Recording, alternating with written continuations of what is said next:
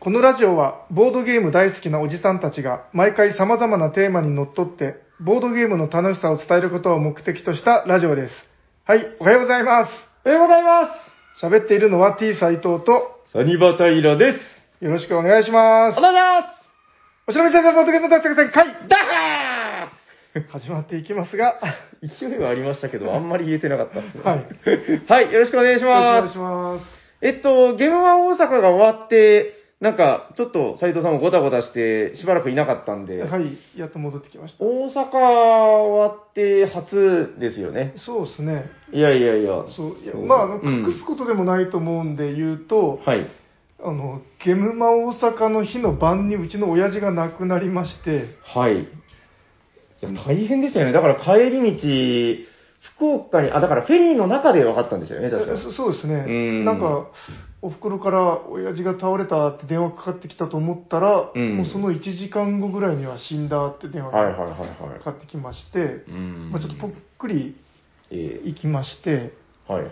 まあ、あの、ぽっくりっていうのは、あの、いいこととは思ってるんですけども、まあ確かにそうなのかも。はいはい、はい。苦しみもせずに、うんその、なんかその入院とかそういうのもなくて、ああ、そうっすね。はい。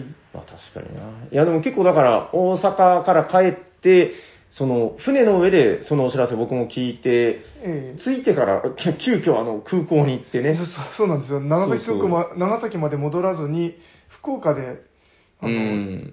東京行きの便に乗りましてそうっすね。いやなんかいろいろな意味で大変でしたけど、はいまあ忘れられないゲームマになったんじゃないかなとそうですね、思いますけど。で実家でインシネレートとかしてきましたね そうですね。えっと、いろいろ、ゲームは大阪終わっての、あの、お便りとかいただいてますんで、はいえーいくつかご紹介させていただこうかなと。じゃあ、まず、ハッシュタグおしゃさにでいただいております。はいえーおしゃさにネーム、くのすけさん、ありがとうございまありがとうございますす。え2年ぶりのゲームマ大阪でした。あ、そうですよね。サニバタイラさん、T 斎藤さん、ホラボドのもみさんなど、お知り合いに再会できて、感謝感激。長谷川鳥さんや別府斎さん、イカさんなどにも初めてご挨拶できたのも幸せでした。人と会える幸せを噛み締めました。でも、えーゲームは買いすぎました。かっこ涙ということで、くのすけさんありがとうございありまがす。とうございます お会いしましたよね、斎藤さんも。あはいはいえーいや、結構なんかあれですね、いろんな楽しい方々にお会いできたみたいで。そうですねいや、やっぱそこがまあ、なんというか、醍醐味だよねというところもありますよね。醍醐味ですねうん、いや、結構いろんな方にお会いしたな。ああ、あ、同じような、あ、これはでももう読んでるな。えーっと、こちら、えーっと、じゃあ、おしゃさりネーム、まいちんさんいただいております。ありがとうございありがとうごまざ。すいますえー、大阪は行かないので、えー、大阪レポを楽しみにしてます。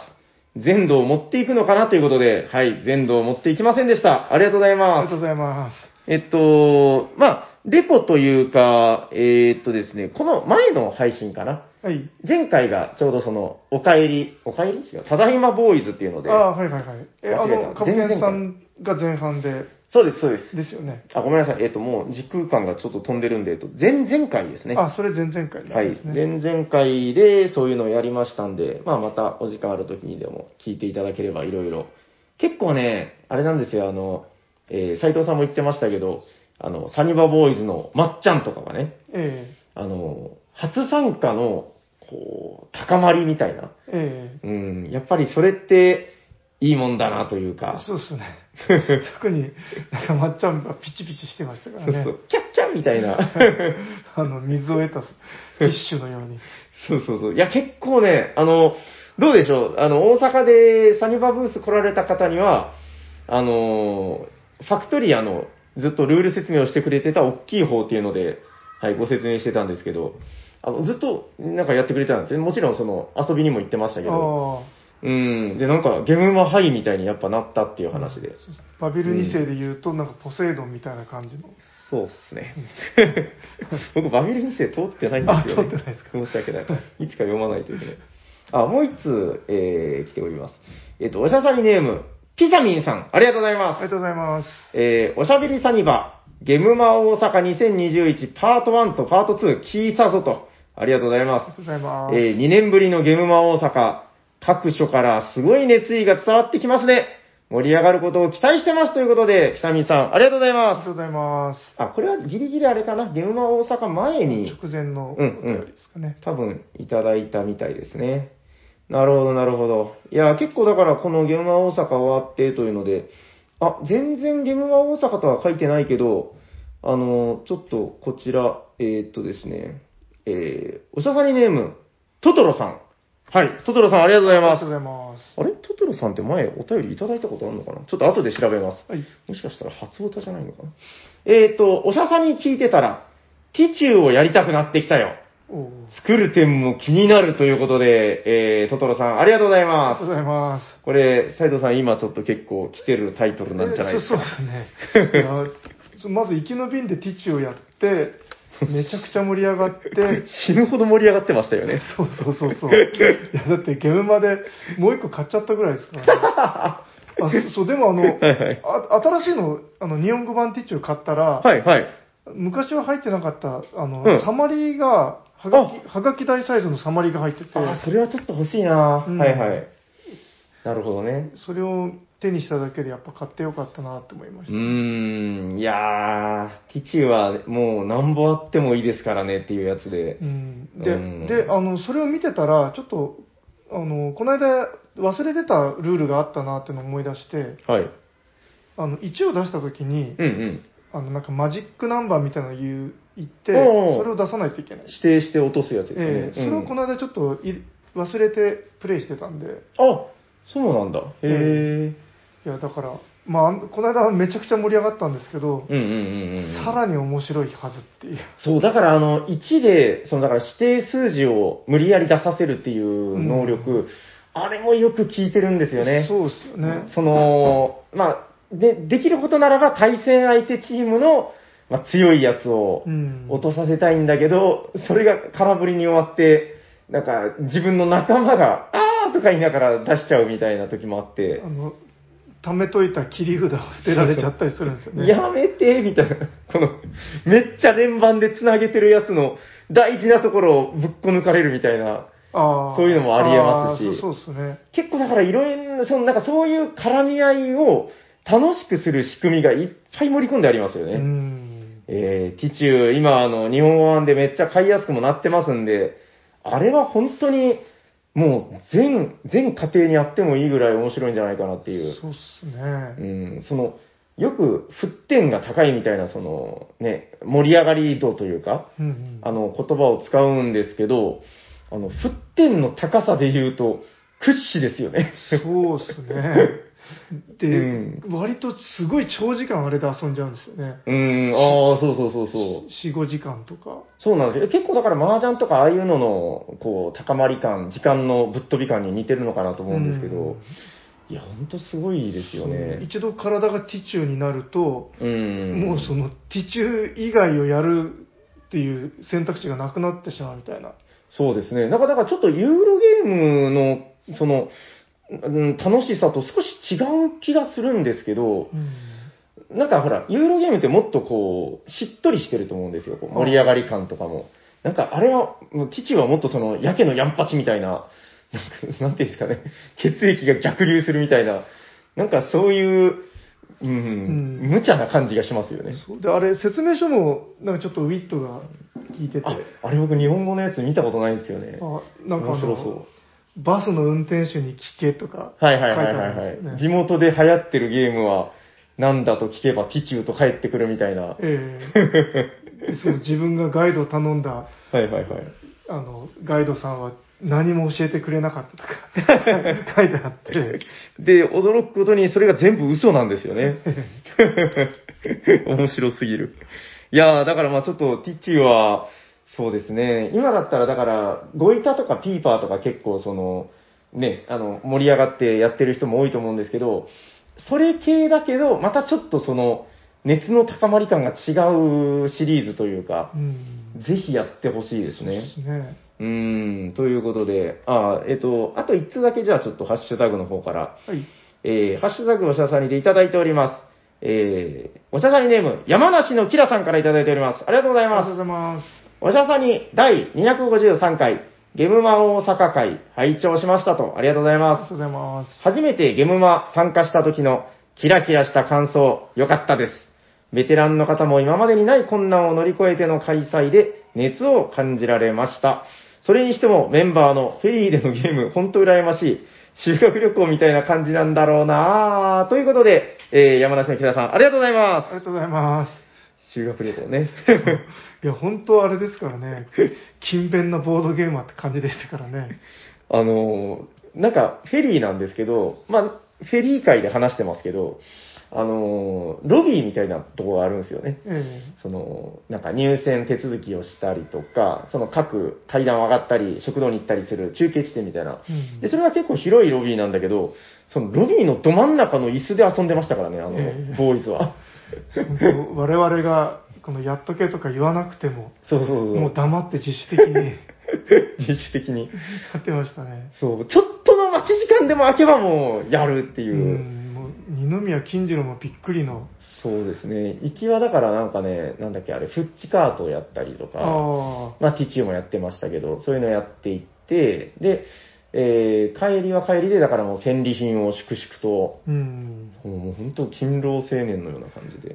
そう自分とかなんかちょっと少し船内で休んでたりもしてたんですけど、うん。もう 戻ってきたら、そう。がっつりやみんなやってましたからね。休む間もなくうね。ん。はい。ということで、まあ、こんな感じでたくさんいただいておりますが、あ、そうだ、斉藤さん、あの、お休みしてた時に、実は、あはの、い重大発表がありまして、あ、はい。あの、カルメンクラス一番乗りが出ましたよおおーはい。ということで、えー、前回もう発表してますけど、はい。えー、斉藤さんに教えるためだけに今また発表しましょ う。はい。なんと、カルメンクラス一番乗りはこちらの方です。トゥルルンカルメン・マキさんですおお これまあ先週やったくだりなんですけど。なるほど。あ最もふさわしい方がふさわしい称号を得てくださったわけですね。あの、カルメン・マキっていう人物はいますっけいますよ、いますよ。いますっ けいますいま やっぱいますよねい。ますよ。こう、い口にした時にすごい収まりがいいから、ああれ、カルメン・マキって、なん、知ってるぞ、俺、みたいな。はい、ということで、マキさんです ね。あはい。えー、マキさんが、えー、初代、えーカルメン一番乗りということで、えー、おめでとうございました。 ありがとうございます。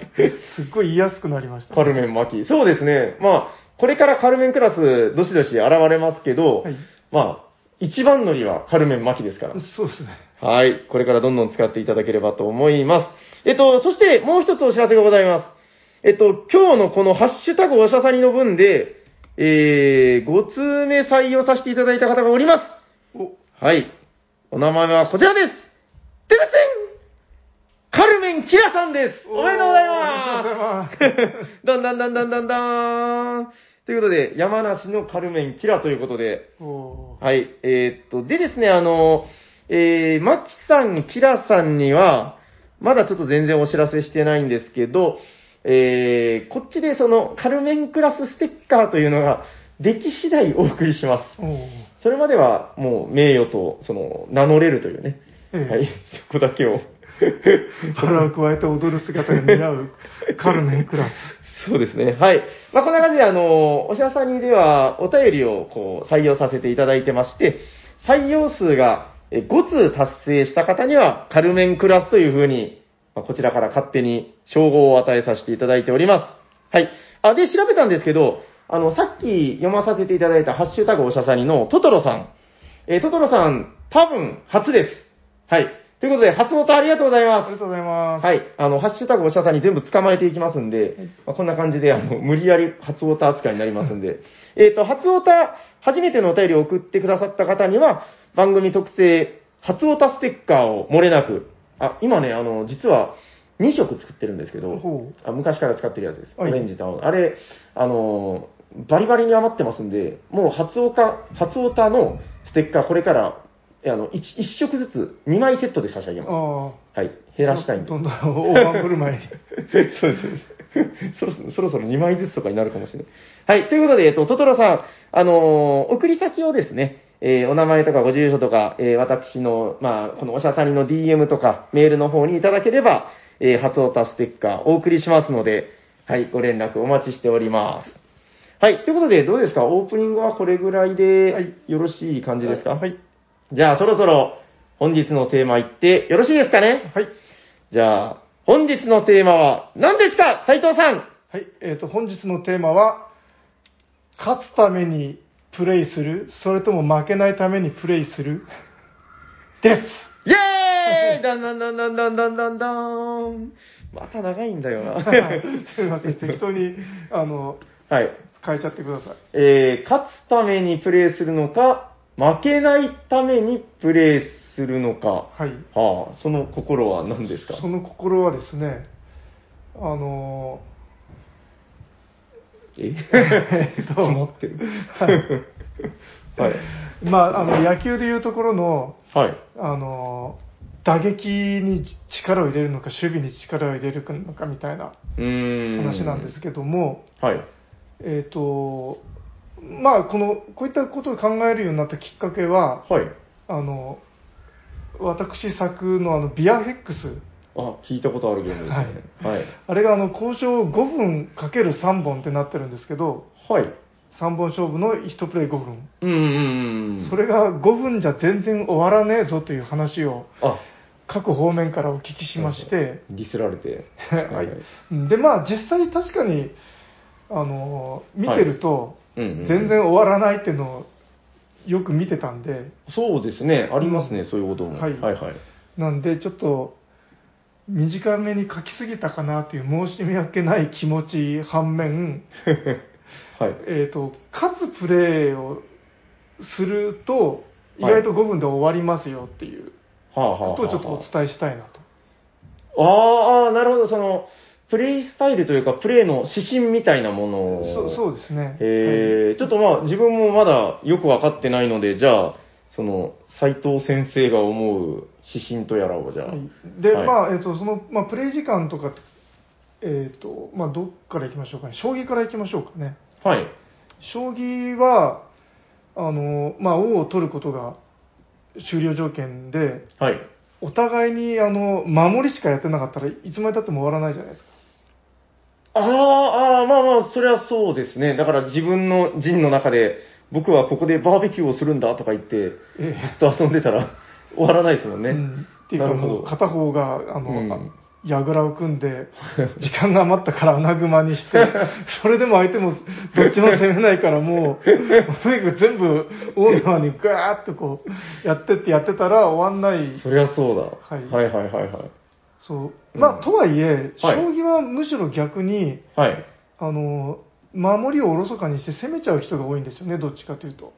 あー、なるほどなるほど。初心者同士の。のプレーを見てると、はい。あの、なんか、異玉って言って王が動いてないうーん。でやり合ってるのが多いんですけど、ああ、なるほど、なるほど。うんその囲みとか知ったことかみたいな。ええうんだから、将棋は実はそのまず守りを固めてから攻めなさいっていうのが、うーん。あのまあ、最初の頃に教わる教えではあるんですけど、はい。まあ、とはいえその守りしかやってなかったら終わらないそりゃそうだ。はいはいはい。で、まあ、ビアフェックスもはい。あのなんかプレイしてるとうん。その負けたくない負けたら悔しいっていう気持ちうん。が芽生えてくると、はい結構その長引いてしまうのうかな、ーん。あのゲームもだってその、能動的にアタックみたいなやつでしたっけなんかはい勝利宣言みたいな。ええその能動的に宣言をしないと終わらないゲームですよね、あれは。違いますっけえー、とそれ以外で終わる、あれってあるんですかこう、条件。いや、まあ、基本的にはあの勝利条勝利宣言をして、しないといけないですよね、やっぱね。つながってれば勝ちななんですけども、そはいはのい。つながってるかどうかの確信を持てないっはい。ていう状況がまあまあよくあるんですよね。うーん、まあそりゃ、その、伏せてある情報ですからね。ええそりゃそうだ。ええはいはい。そうで、あのまあ、なんであんな短くなってしまったかというと、はい。赤瀬さんとテストプレイしたときに、おう赤瀬さんがなんか、なんか赤瀬さんって、はい普段すごいあのマイルドな人当たりじゃないですか。はいはいはいはい。だけど、なんかボードゲームになると、うん なんかめっちゃ攻撃的になってきて、なんか、はいオラオラオラオラって来て、うんあの、一か八かで勝利宣言とかしてくるんですよね。ああ、なるほど、なるほど。うんはいはい。で、こっちが、すあの、ちょっとディフェンシブに相手の駒とかを散らしてたら、はい。なんか赤石さんがまっすぐ攻めてきて、スッとこう繋がってしまうみたい な。はいはいはいはいはい。うんなるほどねで、ま、負けたり、はい。かと思ったらその一か八かの勝利宣言が失敗して、向こうが負けたりみたいな。うーん、なるほうど。ん、そうするともう5分もかかんないぐらいで結構あー23分でよ終わってたんですよ、でも確かにそんな記憶はありますね。ううーんん、わかる。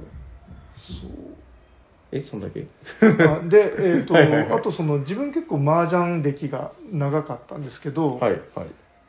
麻雀もあの、まあ、いろんな流派があってうんうん。あの負けないようにするってタイプの人結構いるんですよああ、でも、負けない麻雀は勝つ麻雀って僕最初、先輩に教えられましたけあど。教えられましした た。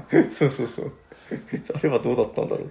それは自分的にははい。あのかも養成講座みたい な感じですねなるほど、その、攻めてこないようにさせるんじゃないけど、まあまあまあ、わかりました。そうなんですよ、はいあの負けないようにうん。ちょっとでも危険を感じたらその自分の手をねじ曲げて引っ込んでいく人っていうのは全然怖くないんですよ、うーん、なるほど、なるほど。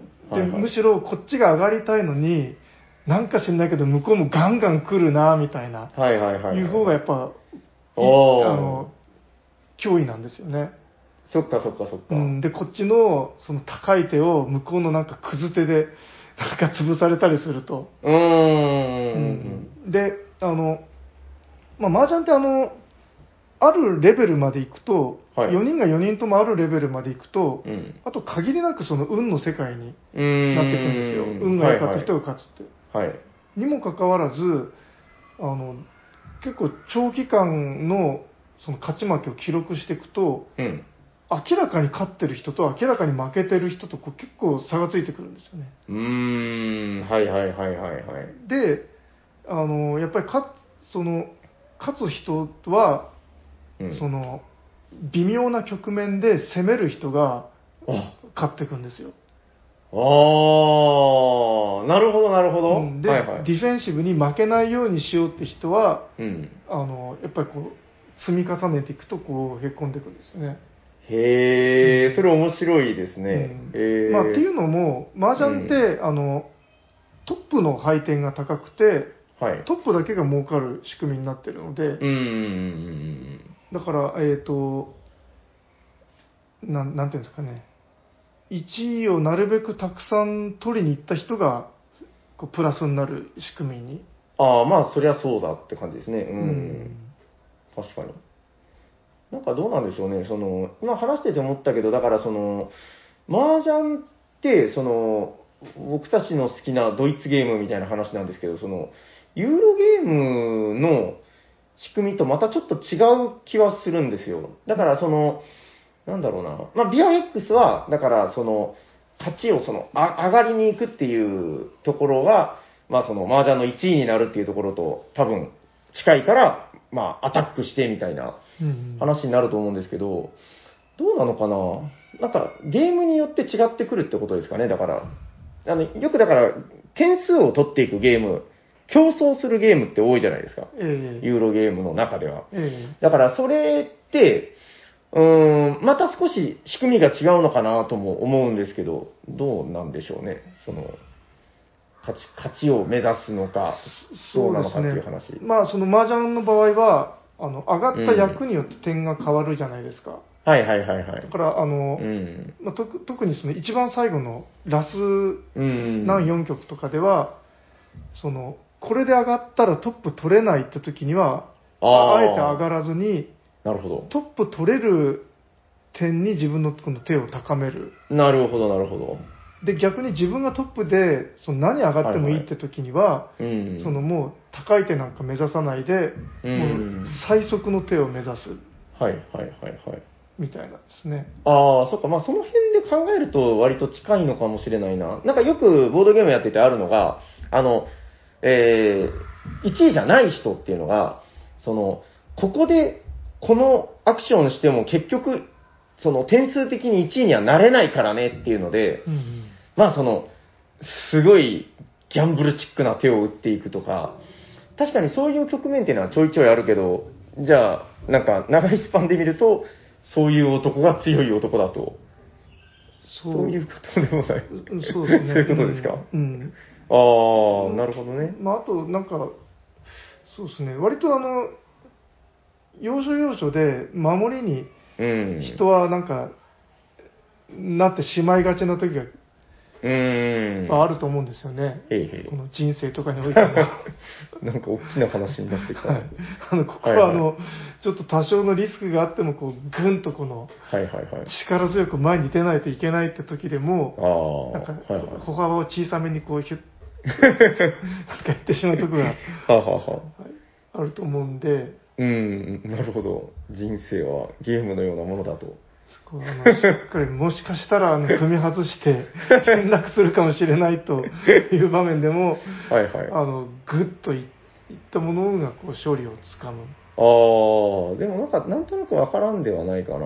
なんかすごいわかりやすい例で言うと、あの、ガイスターとか、ええ僕めっちゃ弱いんですけど、なんか、あれとかも結構、その、同じ匂いがするというか、その、これ、相手のこのお化けは赤なのか青なのかっていうのを読み切らないといけない瞬間が絶対来るじゃないですか。え僕はあれ怖くてしょうがないからもうあんまりやらないんですけど、やっぱり、それができないと勝てない当たり前ですけえど、うんうん、で、なんかね、よくあることなんですけど、あの、ガイスターに限って言えばの話ですけど、その、えー、取れ、取れないんですよね、やっぱ怖くて。で、取れないでいるうちに、相手が例えばじゃあ思い切りのいい人だった時に、あーとか言って、取られて、 で、その結果が赤だったとしても、青だったとしても、気づかないうちになんかこう、盤面で負けていくっていう、その、あこあす駒の個数とか、うんうん、だから、やっぱり、その、赤を引くっていうのは悪いことなんだけど、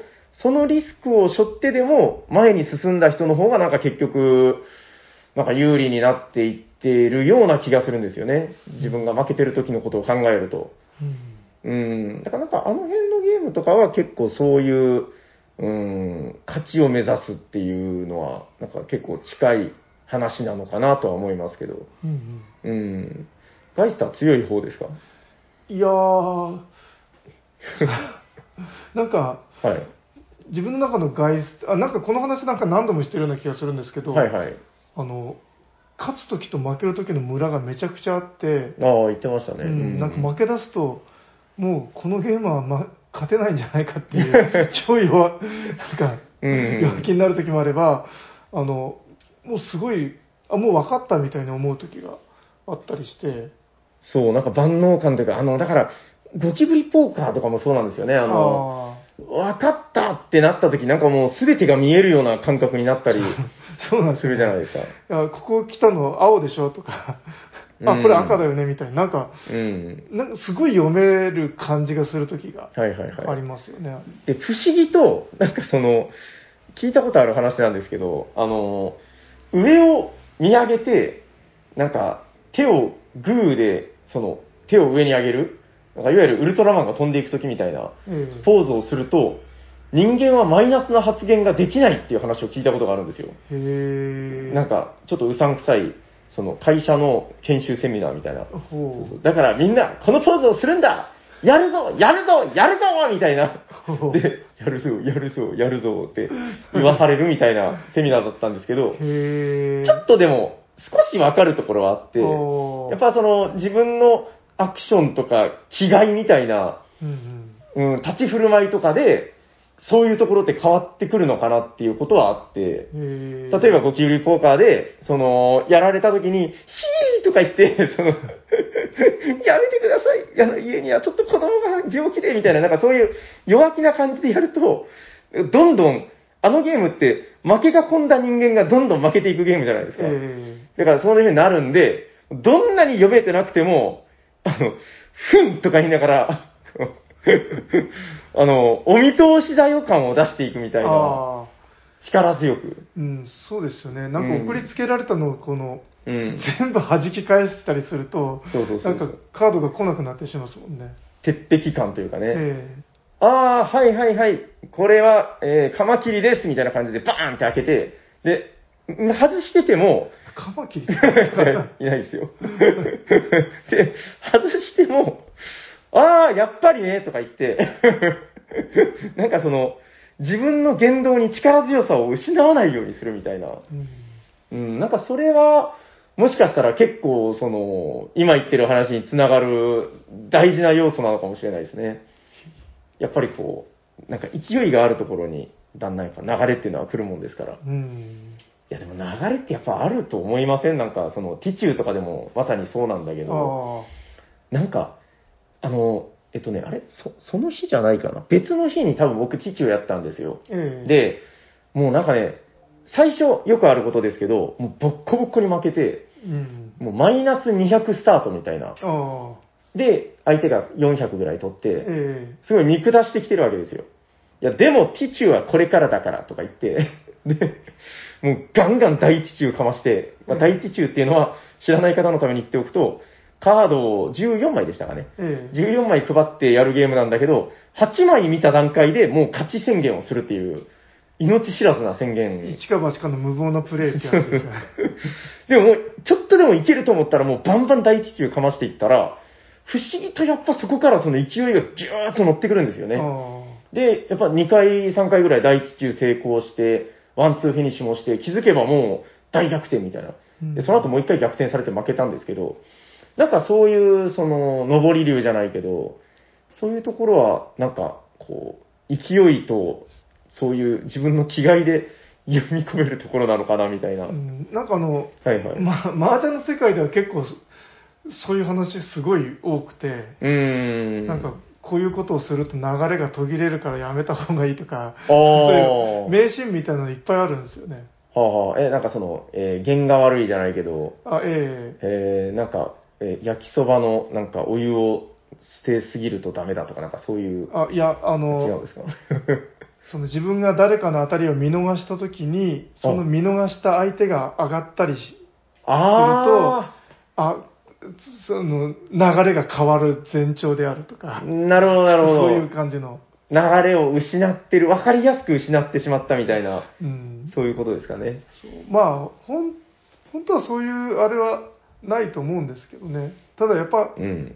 なんかその結果が後から振り返るとなんかそういう流れに見えるのかなみたいで、あー、なるほどうね。んであの時のがきっかけで流れが変わったみたいな話を、うんなんか麻雀ではすごいするんですよね、あでもやっぱあるんじゃないですか。だからその、ティチューもそうだし、麻雀もそうなんだけど、その、プレイヤー間で点数を、まあ、やりとりしてるわけではないんだけど、やりとりに近いじゃないですか、ティチューとかも。で、その時、この敵が、すごくこう、前に進んできてるっていうのを見たら、こう、まあ人の性格にもよると思うんですけど、ちょっと一歩引いちゃう人とかもいると思うんですよ。うんで、やっぱそこでこう、普通だったら敵中宣言してたところを、敵の自信満々な大敵中宣言を見て、こう、引っ込めちゃったりとか。あああそう自分はあの中学高校とバレーボールやってたんですけどはい。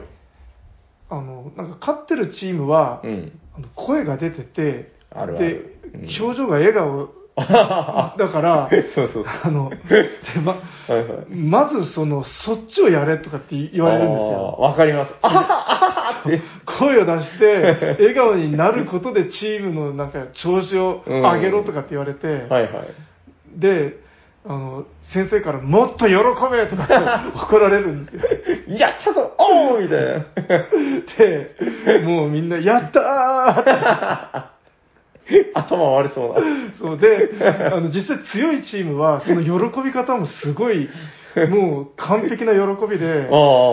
わあなんか強そうだな、あの喜びとかって。ああ、でもわかる。この間、もう本当こん、なんでこの話でこんな繋がるかわかんないんですけど、うんまさにこの間、マチコロをやってて、えマチコロって、まあ、それは戦略あるんですけど、まあ、言うてもサイコロの出目がみたいなものあるじゃないですかえ。えで、まあ、いわゆるその、カタンみたいな感じで、自分がその出目を出してもいいし、他の人が出目を出してもいいっていうカードがあったりしますよねえ。うんなんか、僕ともう一人が、その、えっ、と、数字の5のやつわかりますあの、他の人でも自分でも5を出したら1金っていう、あー鉱山かなんか。あ、はいはい。あれをすっごいこう、固めて買っていってたら、なんか、だんだん5がすごい出やすくなってきて、うんで、5が出たら、もうなんか楽しくなってきて、シャーとか、ギャーみたいなことを、その二人で、わーって喜んでたんですけど、おうそしたらすっごい5が出始めたんですよ。 おういや、偶然だと思うんですけ ど、それ、あの、5買ってないお客さん、スッと帰ったりしてまあの、すごいしょんぼりしてました。で、その、あの、僕が最後、あの、走り切って勝ったんですけど、す。おうなんか、そういう運とか流れのね、はい。しかも店長が勝つ。 いや、なんかでも、やっぱいいゲームですよね。こうそういう運の要素もあるんで、あー負けてもしょうがねえなと思えるし。で、なんか、その、喜ぶと運がこ転がり込んでくるみたいなのは、その、オカルトなんだけど、確かにあるんじゃないかなっていうう、ん思うところはありますね、なんかね。どうなんでしょうね。 なんかすごい変な話だけど、でも、はい。もっと喜べってすごい怒り方だと思いますよ ねそうですね。でも、その先生の言ってることもちょっとわかる。なんか、雰囲気でですね。うーん、あなんかわかるな。なんかできる会社員とかもね、なんか大体そういうオーラをああ持ってる気がしますよ。こうまずもう、顔が、なんか、七福神みたいな顔してるとか。 なんか割と、あの、ボードゲーマーってそういうのと違う人種が多 いイメージですよね。どうなんですかね。だからまあ、勝ちたければじゃあスポーツマンみたいに、こうすごい喜べとか、 いや、 どうどうなんでしょう。やったーって言っうて。んでも、あの、いや、だかはいらはい自分はその、麻雀に関しては、はいはい。そういう話が語られがちなんですけど、ああ。あの、もう淡々とやってましたよ。いや、えーだから逆にそういうことを気にしないっていうか、ああ、もうななるほど。流れなんかないっていう強い意志でやってましたあ よ。の、スタートレックのあの人みたいな。 はいはい名前忘れたけ ど。これは確率的にこうですね。鉄仮面みたいなプレーを。確率の範囲内ですが何かみたいな。 そうっすね。いや、だからまあ結構、どうなのかな。まあ、運、サイコロの運が絡んできたりとか、人との駆け引きがあったりとか、うんまあ、全てではないですけど、やっぱそういうところも、うん、やっぱり僕たちの好きなボードゲームってなんか、そういう要素を含んでるところも魅力だと思うんで、うんなんか、どうなんでしょうね。永遠のテーマですけど。うんで、で、まあ、そのはい、時折訪れる、そのう、んプレイヤーに選択肢が委ねられたときに、はいはいはい、はい。あの、ちょっと強気の選択をする方が、なるほど。この、はい。長い目で見ると価値が手繰り寄せられるのではないかという。なるほどね。いややっぱでも強い人っていますからね、その単純にその頭がいい悪いと別でなんか、なんかあの人はやっぱ勝ちがちだよね、みたいな人とかね。うん、わかりました。じゃあ、斉藤先生の結論としては、前に進めと。はい、あの、そう いうことで。はい。ガードを固めるのではなく、はい。この勝ちに、勝ちに行くと。パンチを出さなければ勝てないと。はい。ああ、わかりました。なんかちょっと、はいむ。しろノーガード戦法みたい な。やられるときはやられるけど、勝てるときは勝てると。はい。うん、何も言ってないのと一緒です けど、まあ、わかりました。まあ、これを、こう、なんでしょうね、こう、参考にして、皆さんのボードゲームライフが充実するとはいいいなと思っております。はい。じゃあ、メインテーマはそんなもんでよろしいですかはい。はい。ということで、本日は、なんだっけ、か勝ちたい、勝ちたいのか、負けたくないのかみたいな。勝つためにプレイするか、はい負けないためのプレイをするか。はい。ということで、ありがとうございました。はい、ありがとうございました。それでは、お便りのコーナー。はい。ということで、本日も、こちらは、えっと、さっきの前半のハッシュタグおしゃさにと別で、えー、おしゃべりさにば at gmail.com の方に、えー、メールでいただいたお便り、何通かご紹介させていただきます。はいえー、じゃあ、1通目、こちらから参ろうかな。おしゃべりさにばの皆さん、おしゃにちはおしゃにちはえー、K2 ってあの、山の K2 ですね。はい。 K2 の冬季初登頂の成功ニュースと、えーおしゃべりサニバーが第245回今時ゲームの魅力で K2 の話をされていたので、買ったけど、えーずっと積みゲーになっていた K2 をやっとプレイしたメンマですということで、メンマさんありがとうございありまがとうすございます。はい、K2 はとても楽しかったですと。えーさて、自分がボードゲームを始めた頃に憧れていたことが3つありました。1つ目は、ゲームマーケットに行って、ボドゲを買うことです。これはすんなり達成して、ゲームマーケットに行ってボドゲをたくさん買いました。2つ目は、海外通販でボドゲを買うことです。えー自分は英語は苦手なのですが、海外 Amazon で買う方法を細かく教えてくれるホームページがあり、それでどうにか買うことができました。そして、最後の3つ目は、えーキックスターターを蹴るということです。なかなかハードルが高くて、未だ未経験でしたが、えー赤瀬優先生のファクトリアのキックスターターを、えー蹴りましたよということで、えー、メンマさん、ありがとうございます。ありがとうございます。なるほど。えー、赤瀬ヨグ先生にあの、なんか、追伸みたいな、キックスタートをするまでの経緯と苦労したことを話せる範囲で、構わないので教えてくださいということで言ってるんですけど、まあ、あの、これに関してはとりあえず、あの、今、赤瀬先生は一生懸命絵を描いています。ほはい。 で、多分この配信当日ぐらいには、だいたい絵の進捗が終わっているといいな、みたいな。う。赤石さんにも、その、出演しないんです かあ、だからその、それどころじゃないので、 えー、まあ、えーっと、少し落ち着いたら、まあ、あの、よもやま話じゃないですけど、こんなこともあったね、これが大変だったね、みたいな感じのことを、あまあ、そうですね、話せたらいいのかなと思ってますけど、ーこうニヤニヤと笑いが止まらない感じのラジオ。いや、でも大変ですよ。 えっと、まあ、ゲームマーケットに行って買うこととか、海外通販で買うこととか、キックスターターで買ったりすることっていうことで、全部、いろんなところで買うということを達成したということですね。あなたもう、はいあれですよね。はい。とっくに達成してるやつですね。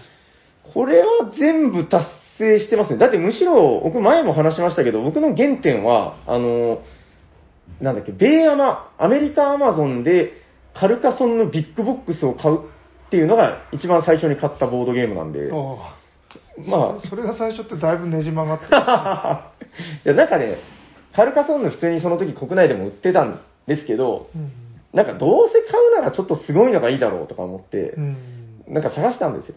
でそしたら、海外だったらこういうのがある、みたいな。うん。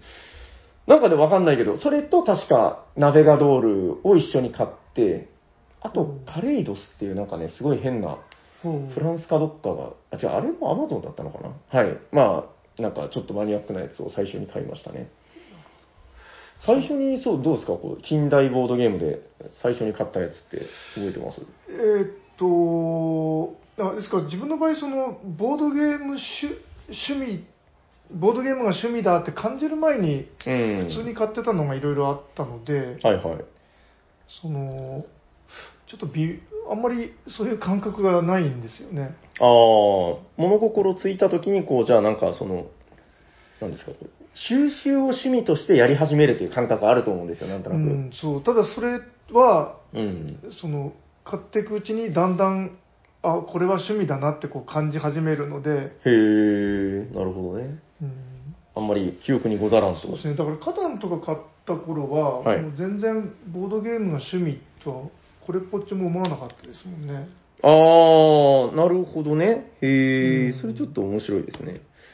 うん、わかりました。うん、じてゃあか、うん、そんはない種類もなかったですしね、自分の目見える範囲には。ああ、なるほどね。わかりました。了解です。はい。ということで、じゃあ、2通目を読まさせていただきます。はいえー、おしゃさにの皆様、おしゃにちはこんにちは。おしゃさにお手紙コーナー4校の一人として、あの、皇帝の校 ですね。4校の一人として、悠々自適なお手紙ライフをしていましたが、2月も終わりになるのに、まだ2通のみの採用。ルーキーが勢いを増し、誰がいち早くカルメンクラスを手に入れるのか、波乱万丈なシーズンになりそうな予感をしている、北関東のタカさんですタカさんありがとうござあいりがとうまございます。あなんか久しぶりなんじゃないで すか。す。いや、あの、ちょっとずついただいているんですけど、あの、今、本当おっしゃってたように、あの、ルーキーのお便りが多くて、ああ、えー、あ、タカさんの来てたと思って今読まさせていただいてます。はいはい。いやー、短い文章でキレのいいお手紙ツールの LINE ハッシュタグ勢力は勢いが違いますね。何それ。私はどちらかというと、金八先生ばりの長い問答対応しかできないので、時代に取り残され中です。しかし、それを逆手に取り、今日は金高先生、お得意の漢字ボドゲ名言の授業をしたいと思います。なんだろう。はい、皆さん、人という字を思い浮かべてください。あーあの喋り方ですね。人という字は、人と人とがさえ互いに支え合って見えますが、よく見ると、一方の人に他方が少し乗りかかり、得を得ています。これは、カタンにて、えー両方ウィンウィンなトレードをしようよと持ちかけてきても、大抵その人が得をするようなトレードになっている。そんな光景を感じにしたと言われています。はい、皆さん、親という字を思い浮かべてください。親という字は木の上に立って見るというところから成り立っています。これは、トリックテイキングにおいて親になったら、木の上に立って相手の手札を見てでも、親番では勝ちな勝たなければならないという状況を感じにしたと言われています。はい、皆さん、朝という字を思い浮かべてください。朝という字はばらしてみると、自由が2個と月と日が1つずつになり、と月10日という時間の長さを表しています。そうなんだ。これはボードゲームにおいて、と月10日の間ひたすら考え抜いて、初めて暗闇から朝の光が照らされたように、一筋の最良の一手が生まれるということを表した感じです。それでは授業終わり。はい、そこのバカチンガーということで、タカさん、ありがとうございありがとうごまざい ます。す。いやー、安心しますね。 長い。あの、大体、えー、ヤコウさんの喉を、こう、なんか、潰すのが目的みたいな感じで、ヤあヤコウさんの喉とメンツを 潰させるっていう。あーあの、今年も、どんどんこ、こういう、あの、お便り職人の方の、 お便りも楽しみに待ってますんで、えー、なんでしょうね、こういう、その、謎かけみたいなやつ。あ、はい。えー、このあたりは、やはり、ベテランにしか出せない味なんじゃないかなと。そうですね。我々も一時期やりましたもんね、あの、番組冒頭で、 あの、あ焦点みたいな。 で、すぐにもうネタがなくてやめることにしたみたいな。あ、そうそう。なんかあの、ちょっと話ずれるんですけど、はいはい。最近職場で、えそのなんか、自分、まあちょっとシステムの部門なんですけど、え。はい。そこあのなんか、メルマガみたいなのを出そうみたいなはあ、はあはは話が出てきたんですねうーん。社内向けに。あ、はいはい。で、ちょっとふとおしゃさに思い出して、はい。 この読者のお便りコーナーを作りましょうかみたいな。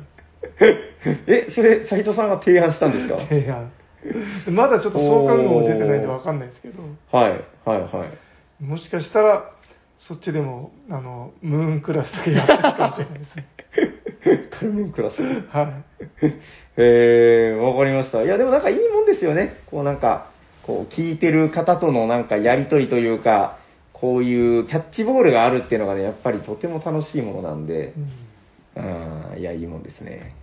はい、ということで、タカさん、あの、これに懲りず、どんどん送ってください。お待ちしております。ありがとうございますはい。じゃあ、あと1通だけ読まさせていただこうかなと。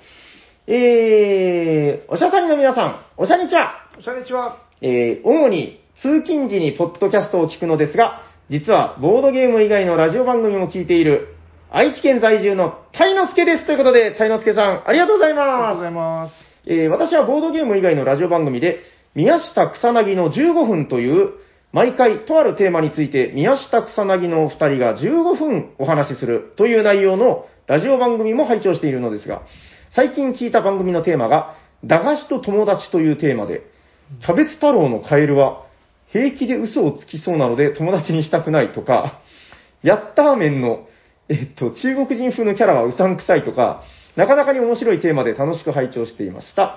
えー、ラジオを聞きながら、もしこのテーマが駄菓子と友達じゃなくて、ボードゲームと友達だったら、そして、おしゃさんの皆さんはどんなボードゲームと友達になりたいだろうと思い、お便りさせていただきました。おおーー私個人としましては、枯山水のおじいさんは年齢が離れすぎていて友達になるのは難しそう。ウィングスパンの鳥はやがて来る寿命による、えーなわた別れを思うと、生半可な覚悟では友達になってはいけないだろうとか、なかなか決められません。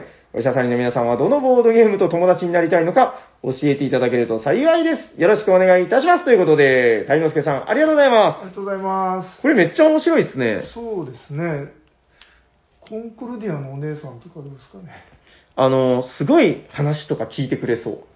なんか、あの、まあ、ちょっと飲みなさいよとか言って、まだそんな愚痴ばっかり言って、困った男ね、みたいな。 いそんなキャラ。や、でも、いいぐらいの、あの、年齢ですよ、あの、お姉さんは。そうですね。そうそういや、なんか、あんまり喋らないで、ひたすら聞く役なんじゃないですかね。ああ、もう、ちょっと声出すとめっちゃ酒で枯れてますよ、多分あの人はね。ああ、いいですね。なかなか、パッと思いついたにしてはいいな。意外と、あの、僕あの、はいはいあ。の、ダークソウルの箱のあの男とかどうですいかや嫌です、嫌です。ああいつ死んでますから。 で話にならない。あの、ダークソウルっていうゲームは、あの、なんか死んでるんですよね、主人公おーが。で、あの、ボディーランゲージで伝え合うっていう。へえ。だからゲーム内でも、あの、なんか、え挨拶するときとかもこう、ふってなんか、モーションで挨拶だけするみたいな。ほうん、多分一緒にいたら空気が重くてたまらないですよ。う。あ僕が思いついたのはね、あれです、あの、カタンの開拓者たちで、あの、背中む向けてるおっさん。なんか、あの人すごい頼れる感じしませんあれどんなあの、なんかね、奥さんと一緒に、これから耕すべーみたいな顔してるおっさんがいるんですよ。へあその人は拡張セットなんで違いますけど。あすごいいや自分なんかやっぱあの肩なんか夕日の箱うん。のイメージだったんですあ、今の版はなんか、えっ、と、確か夫婦で耕すべみたいあな。ほうやっぱ、あの、僕が子供の頃やってた海外ドラマで、あの、大草原の小さな家だっけあうん。あれなんかね、僕の割と結構その、オリジンに近い部分に家族で見せられてたんで、あれ。ああ自分もあれ特に見たくないけど、あれしかやってなかったんでそうそうそうなんとなく見てたり 感じですけ どなんとなく見るんですよねは。いで、なんかあれの、なんかね、ああいうところに住んでるファミリー感とか結構嫌いじゃなくて。ああうん。まあ、カタンのおじさんは結構いいおっさんなんじゃないかなと。いや、結構これ面白いテーマですね。なんか、そうですね、アートワークの箱絵の回とかも結構前にやりましたけど、うん、最近そういうのやってなかったなあちょっとなんか、初心に帰ってそういうのやっていきましょう。もっとこう、いろんな細かくめでるみたいなやつ。あ箱絵をめでるうん。で、友達になりたいかどうかってめっちゃ面白い。もうそれ、なりたくないやつとかいっぱいいますけど ね。ああカルカソンヌの箱とかもなんかはいはい。あれですよねちょっとなんかうん。毒を仕込んでそうなそうそう、ちょっと、うん、たちが悪そうな皮脂とかが乗ってたりしますよね。うん奥さん、あ女の人がね。ええはい、これいいテーマありがとうございます。ちょっとそのうち近々やりたいなと思っております。はい。ということで、えー、あ、こちらまたお,、えーお知らせがございますよ。えーっと、今読まさせていただいた、貝之助さんではなく、タカさんでもなく、メンマさんこちらも、えー、5通目で、カルメンマでございますおーおめでとうございますだんだんだんだんだんだーんカルメンマンカルメンメンマってちょっとなんかもう口がもんもんしちゃうん で。メンマカルメンとか。ああ、じゃあまあどっちがいいのかご本人にお任せしましょう。あなんか続々と、あれですね、名乗りを上げてきましたね。そうですね。ということで、えっと、本日だけで、えー、メンマさん、そして、キラさんですね。はい。そして、えー、前回、初カルメンということで、カルメンマキさんが名乗りを上げております。まあ、まだまだ終わりじゃないですからね。はい。えっと、次どうしようかな。10通か15通かちょっと適当に、あの、話し合って決めますんで。はい。えーそれが何クラスになるのかというのは、また審議を経てそうです発ね表ということでよろしいですかそう、あの、この間メールいただいた、はい。あの、久野助さんから指摘されたあの、ピンクレディはいはいはがすごい頭にはいはい残ってしまっい。はいて、はいはい。全然あの、そんなつもりなかったのに、うん。もう今、ピンクレディのことしか考えられなくなってます ね。わかりました。じゃあ、ちょっとそれがヒントになるかもしれないといパうーことケで。ーブなのか。 はいはいはいはい。はい。わかりました。えー、じゃあ、番組ではお便りを募集しております。宛先はどちらかなはい、番組ではおお便りを募集しております。えっ、と、Gmail でしたら、おしゃべりサニバーアットマーク、gmail.com、シャワー SHA。Twitter の場合は、ハッシュタグ、おしゃサニ、おしゃはひらがな、サニはカタカナ、もしくは、ダイレクトメールでお送りください。お便りお待ちしてます。はい。それでは最後のコーナー行きましょうホットゲーム今減っただからだからだからだからだから誰かが好きなゲームを熱く紹介するぜ今日は誰だ俺だーどんどんどどんはい、ということで、えー、T 斎藤さんが、本日のホットゲームは何ですかステファン・フェルト先生のマキャオどんどーん平さん風に言ってみました。はい、お願いします。はい、えっ、と、マカオですね。はいはい、なっちゃおう。はい。はい。えっ、と、あれやの何番か。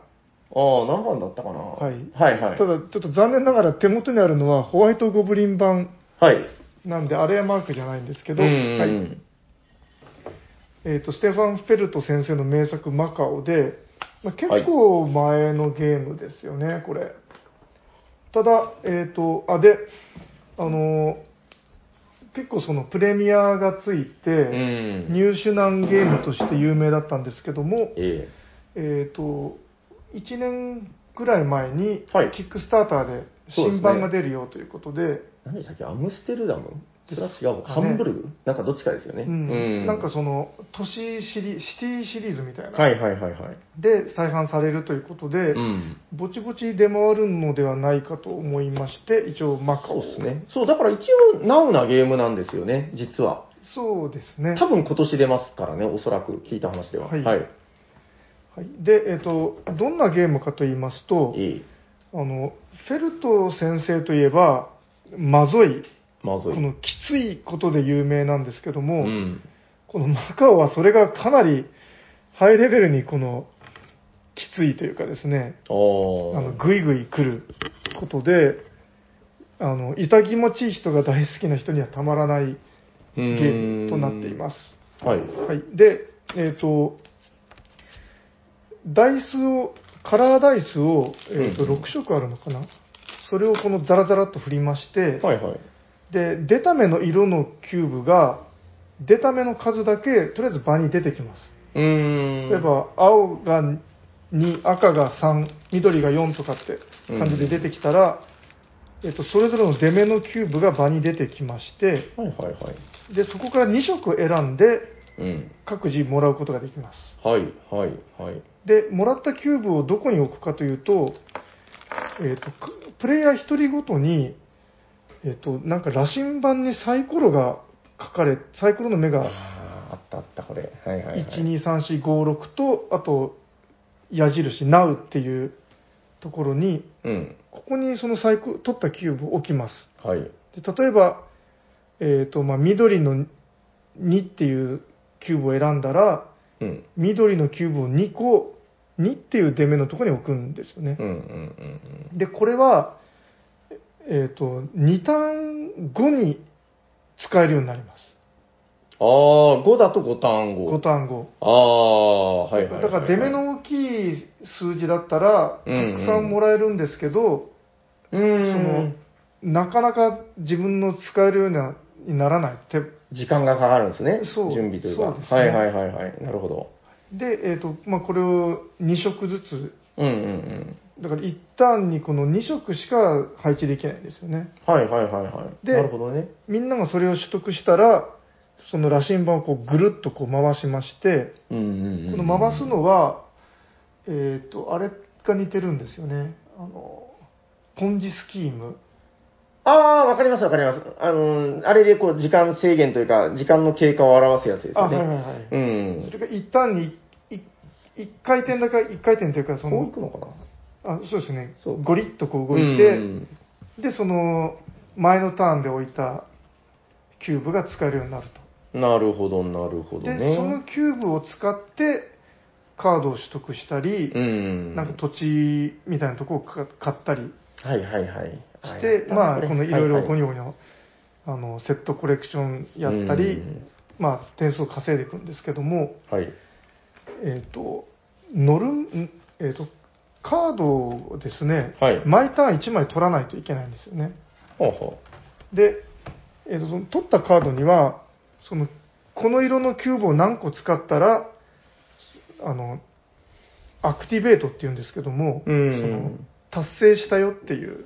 おーで、はいはいはいはい達成すると得点も入るし、うんうんあの、能力が増えるいいいいだからそのいろんなカードを達成することでどんどんどんどんそのうんうんあの強化強くなってって、まあ、拡大再生産していくんですけども、はいはいはいはい。その達成条件がなんていうか、結構厳しいというか、うん。毎ターン1枚ずつ拾っていくので、うんうん。で、えっ、と、で、置き場が5個しかないんですよね。あーあ、カードのですね。はいはいはいはいはい。で、これを達成しない、できないでいると、うん。 6ターン目には、ああの、溢れ出て、あ溢れ出たやつは、あの、厳しい罰が待ってるんですよ。じゃあ、平たく言うと、だから、この、ここにあるうちに達成しろと。そうですね。はあ、なるほど。マイナスス3点とかなななるんですよね。なるほど、なアフるほレどル ト。先生の厳しい無知が、シュンと飛んでくるわけなん で、たあの、はいはいはい。なんとかうまくやりくりして、この、うん。達成しないといけないんですけど、まあ何しろ毎ターンこれが来るし、うん。キューブ、は2色しか取れない。うん。で、そそれも使えるようになるのはその、数ターン先とかなので、なるほど、なるほど。めっちゃ計画性がいるんですね、これね。そうそうなんですよ。いろいろこうのん、えっと、次のターンにあれが使えるようになるから、そこで、うんカードを活性化できるように、ここでは何色のを取ってみたいな。なるほど、なるほど。しかも、大数運だから、まあ、すべては思うようにはいかないと。そうですねああ、。もうで面白いね、やっぱ。で、そはのいはいノルマのカードが、うんうん。あの、まあ、簡単に達成できるのもあれば、いえいえ。条件が厳しいのもあって、はいはい。だけど条件が厳しいやつは強かったりするんですよね。うーん、なるほどね。うん。だからそこで、その、これは強い、強そうだから、ちょっと無理して、あの、取っておこうとか、はいはいはい。で、その取る順番が、あの、フェルト先生お得意のフェルトトラックというので、はい。あの、誰が順番を先にするかっていうのも、その、うん。なんて言いますか、キューブを使ってやるわけですよ。あーあー、よくあるやつですね。ええはいはいはいはい。キューブを1個使うと、うん自分のその、フェルトトラック上のはいコマを進められて、それが先にある人からうん手番を実行できますよって、はいはいはいいカードを取る。れますよってなってて、うんうんうんただしそこで頑張りすぎると、今度その達成するために必要なコマが足りないみたいなうん。、おー、なるほどなるほどなるほもど。うジレンマがこの、ぐりぐりに詰め込まれているという。これはグリグリですね。すねなるほどね。はいははいい。というわけで、で、他にもその出荷とかもあってですね、うんうんうんうん。船。を運かして、なんか商品を集めて、うん出荷すると得点が入るみたいな。うん。もうなんせだから、フェルトさんお得意の街があって、船があって、荷物があって、みたいな、なんかこう、そういろんなとこでやっていくやつですそうよね。ですね。で、うんやりたいアクションが、この、うんうんうん。なかなかこう思うようにできない。いや、なんかやった記憶ありますよ。結構昔、9店舗でやったんじゃないかなあ。ー旧サニバで、そうっすね。うん、やった記憶があって、まあやっぱなんかさすがに、なんかね、往年の名作感というか、もうだって当時すでに結構古いゲームでしたからね。そうですね。うん。うわあいいなあこの目が痛くなるあれや。はいプエルトリコとかの裏と一緒ですかね。 そうですね。これ、あれや、へえ、なんかホワイトゴブリン版だけど、ちゃんとこのボード裏は、あれあれあれあれあれあれっていうやつになってるんですね。あーそうですね。箱だけがホワイトゴブリンですね。これ気持ち悪いですね、これ今見るとね。こんうんなんでこんな自社のロゴを、だってサニバで言うとこれだから鳥がこの小ささで、ブワーって、 ええいや、ファクトリアの裏も当然この仕様ですよね。ちょっと気持ち悪くないですか最初、なんか緑っぽい、黄色っぽい、綺麗な市松模様だねとか思って見たら全部あれやなんですよね、これ。うんいやーあすいません、なんか全然脱線しましたけど。そうはい。で、あ大丈夫ですかの、はい。往年の名作のリニュー、うんあの、まあ、再販になるんですけど、はい。最近あの、えっ、と、ツイッター上で、その上記の時代とか、まあ、はいはい大人気になってるんですけども、はいはいはい。やっぱりその過去の名作うは、ん。やっぱちゃんとあの、再評価される。うん。うんうん。で、多分このマカオも出たら、はい。あの、めっちゃ人気になることが、もう、あの、み、見え、見えますというか、 なんだろう、あの、うん予見されるというか、はいはいはいはい。多分、そうなるんじゃないかなとうんうんうんうんうんうん。思います。はい、わかりました。なんかだから世界名作劇場じゃないけど、本とかもそうですもんね。こう、色褪せない名作ってずっと図書館に置かれてたりとかう。ん。うん。まあそういうゲームの一角なんじゃないかということなんでしょうか。はい。